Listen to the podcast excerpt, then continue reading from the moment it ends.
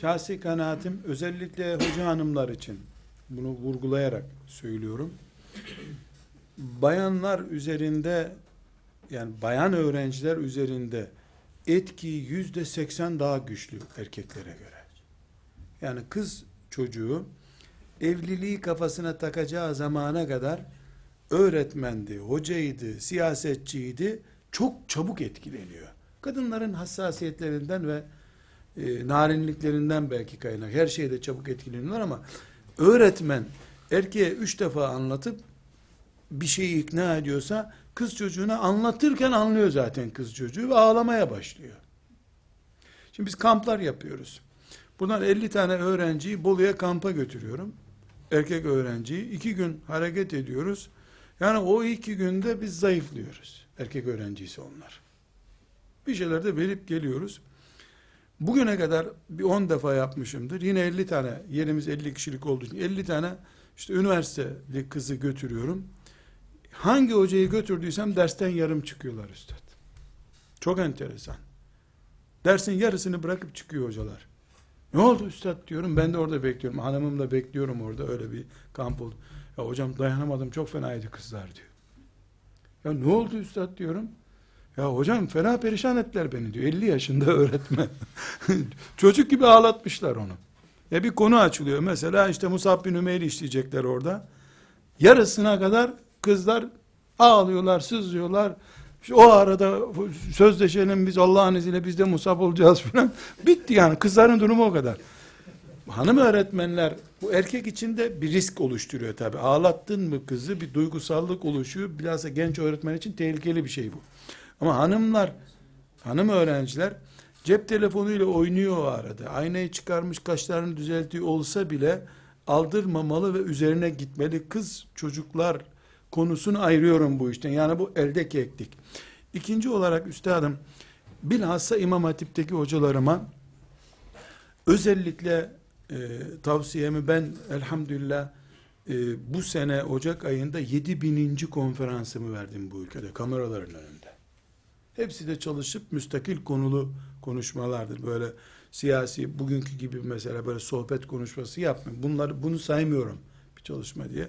Bu ülkede şunu gördüm arkadaşlar.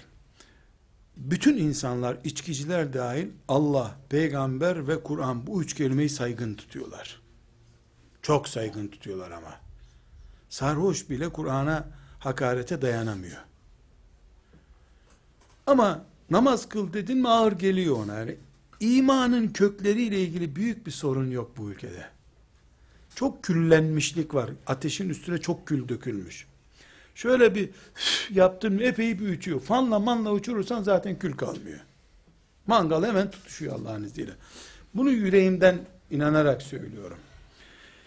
İmam hatiplerde Allah'tan korkup peygamberden utanıp yasalardan çekinip ne yapacaksa ümmetin ihtilaflı konularını konuşmamak lazım. Ali mi haklıydı Muaviye mi? Dilin kurusunda konuşmasaydım bunu.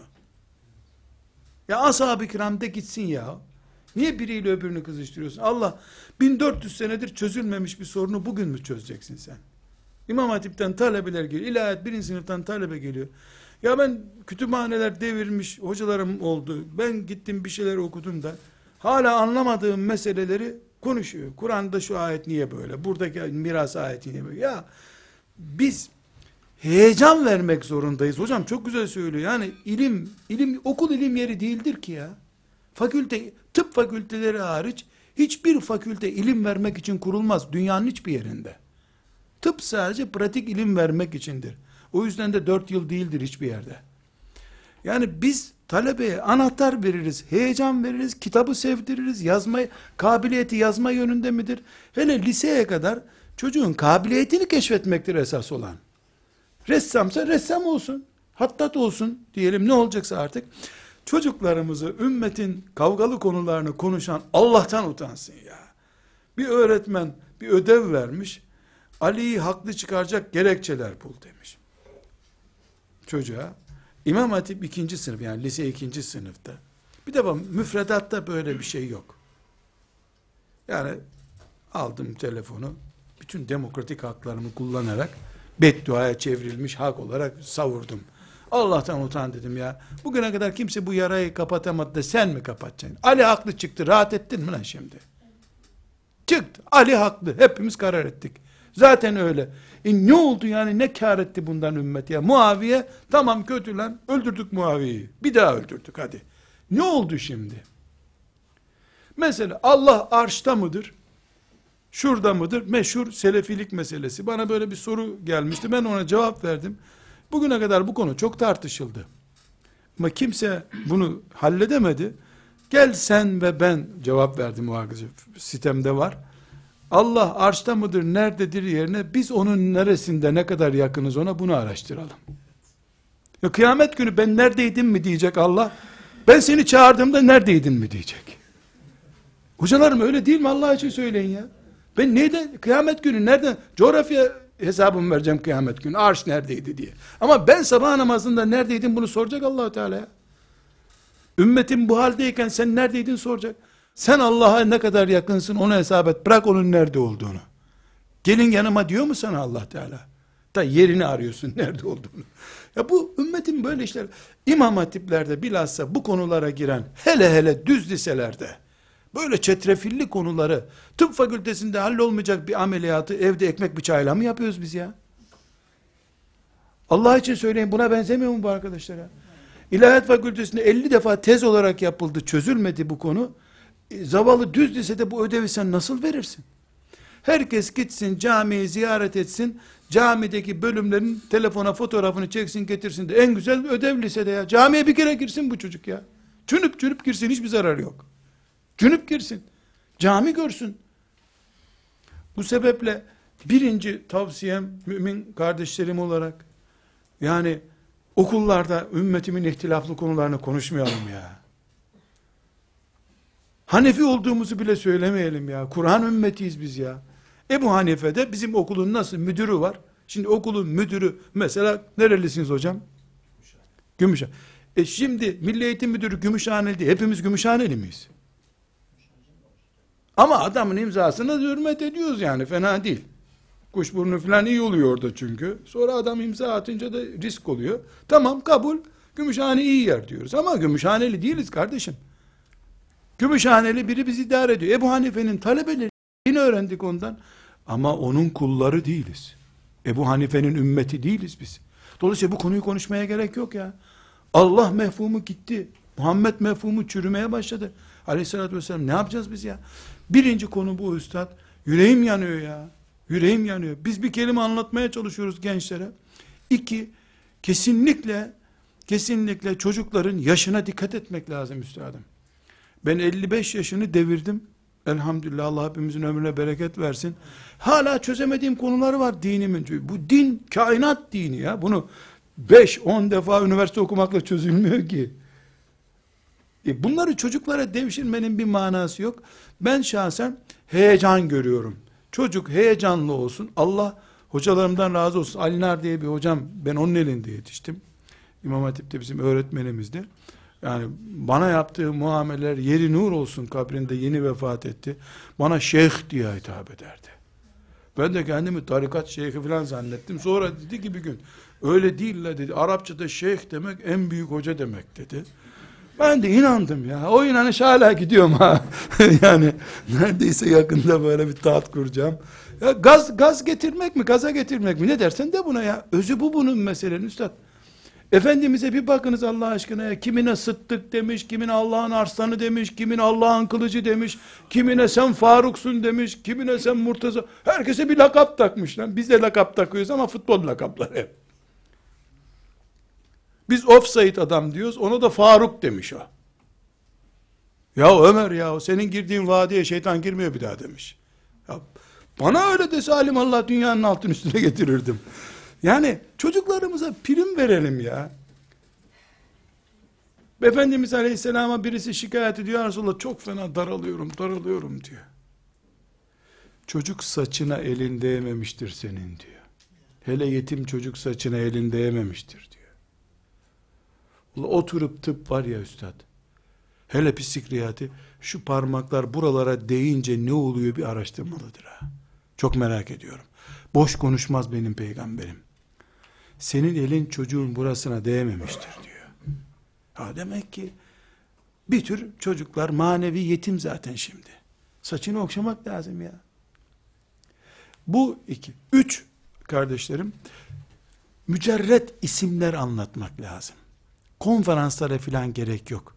Yani Halid bin Velid, böyle isimler, akılda kalacak bir yüz isim seçip, anlatmak lazım. Nasıl kimya kitabını açan, işte trenin arkasına yazı yazarken raylara düşen filan kimyager şu buluşu bulmuştu diyor.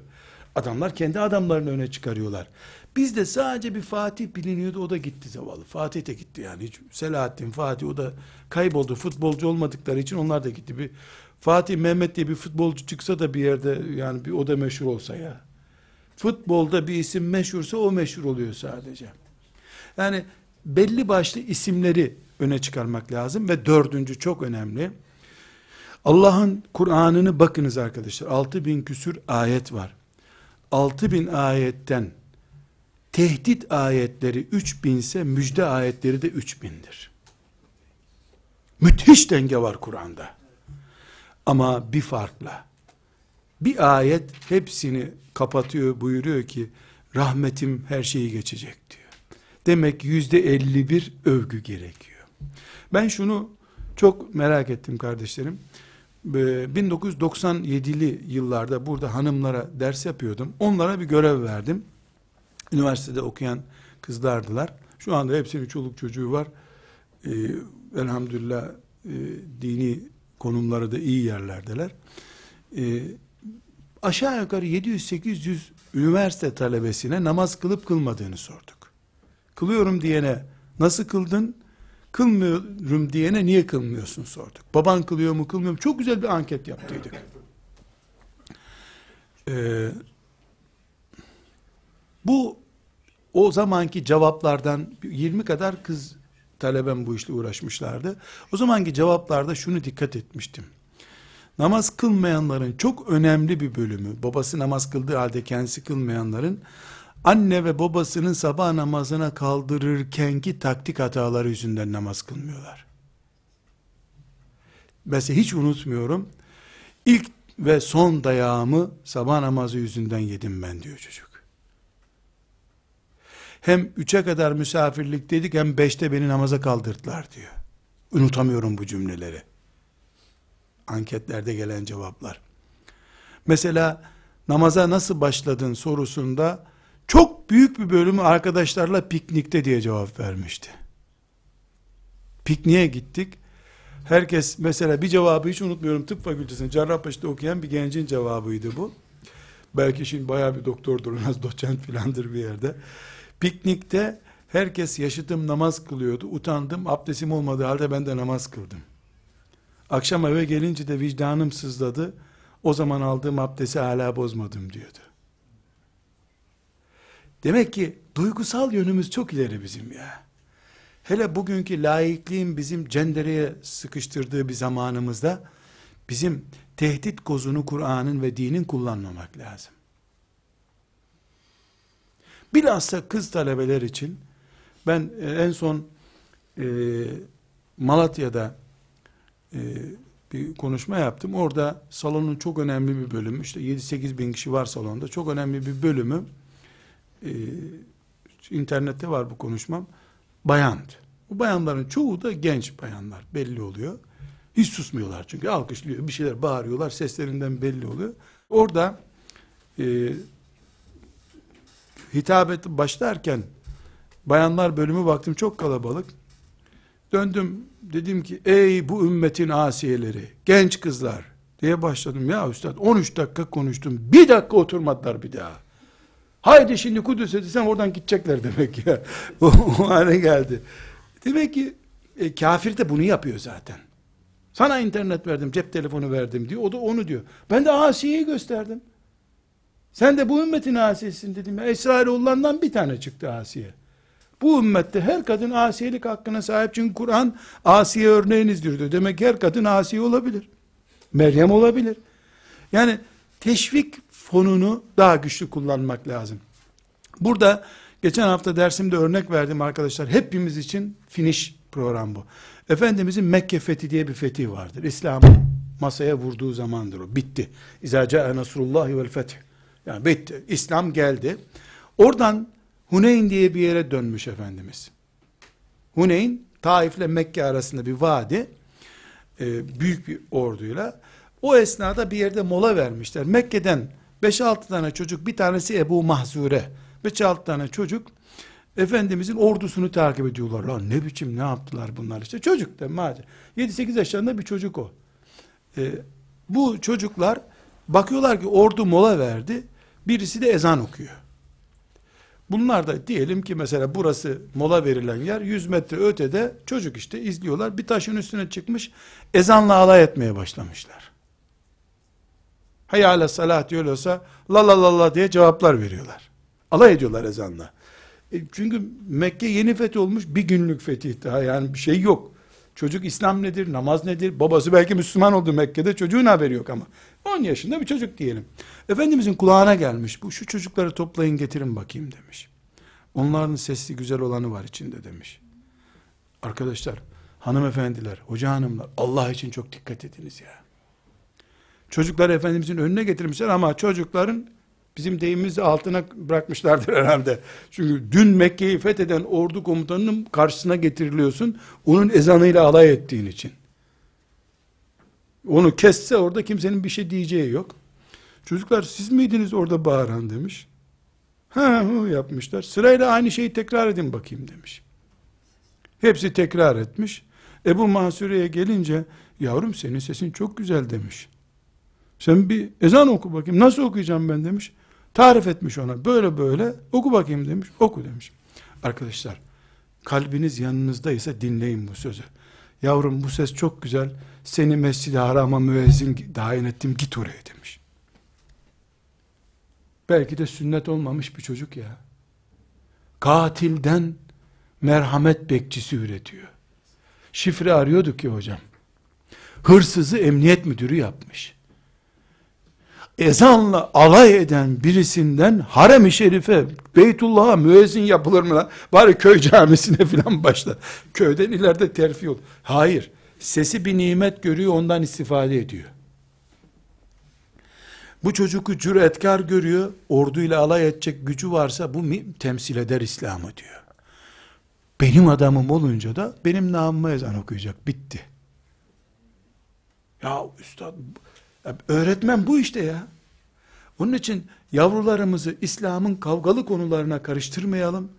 Yani çocuklarımız öbür Müslümana kinle nefretle büyümesin ya. Başların mezhebinden ne mezhebi? Ne mezhebi ya?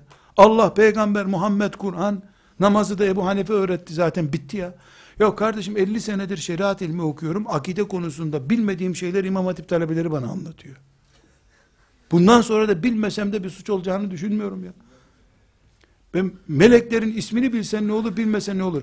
Diyelim ki filan meleğin adı, e, bilince ismiyle mi çağıracaksın onu? Ahmet abi gel mi diyeceksin meleğe? Ne yapacaksın ismini meleğin ya? Nekir münkerin asas adı nedir diye öğretmen sormuş öğrenci. Bunlar hep bilerek söylüyorum. Nekir münker görürsün orada adı ne diye. Bağırınca feryat edince gör. Adını bilsen ne olur? İnsanlar kabir azabını inkar ediyor burada. Sen hala neyle meşgul oluyorsun?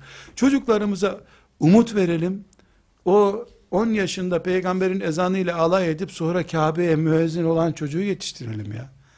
Emin olun ben şunu da tecrübe ettim arkadaşlar. O babası yarı hoca olan filan çocuklar oluyor. Onlardan hiçbir hayır gelmiyor da babası sarhoş marhoş annesi açık macık dediklerimiz daha çabuk çocukları ıslah oluyor. Asas o susuzluğu hissediyor çocukcağız. Onun saçını okşadın mı çabuk elektrik kapıyor. Ben bu şekilde düşünüyorum arkadaşlar. Size de dua ediyorum. Allah yardımcımız olsun. Özellikle hanım hocalarımız yani kız öğrencileri salmamalıdırlar. Erkek hocalara salmamalıdırlar. Kız öğrenciler böyle kıvılcım bekliyor tutuşmak için.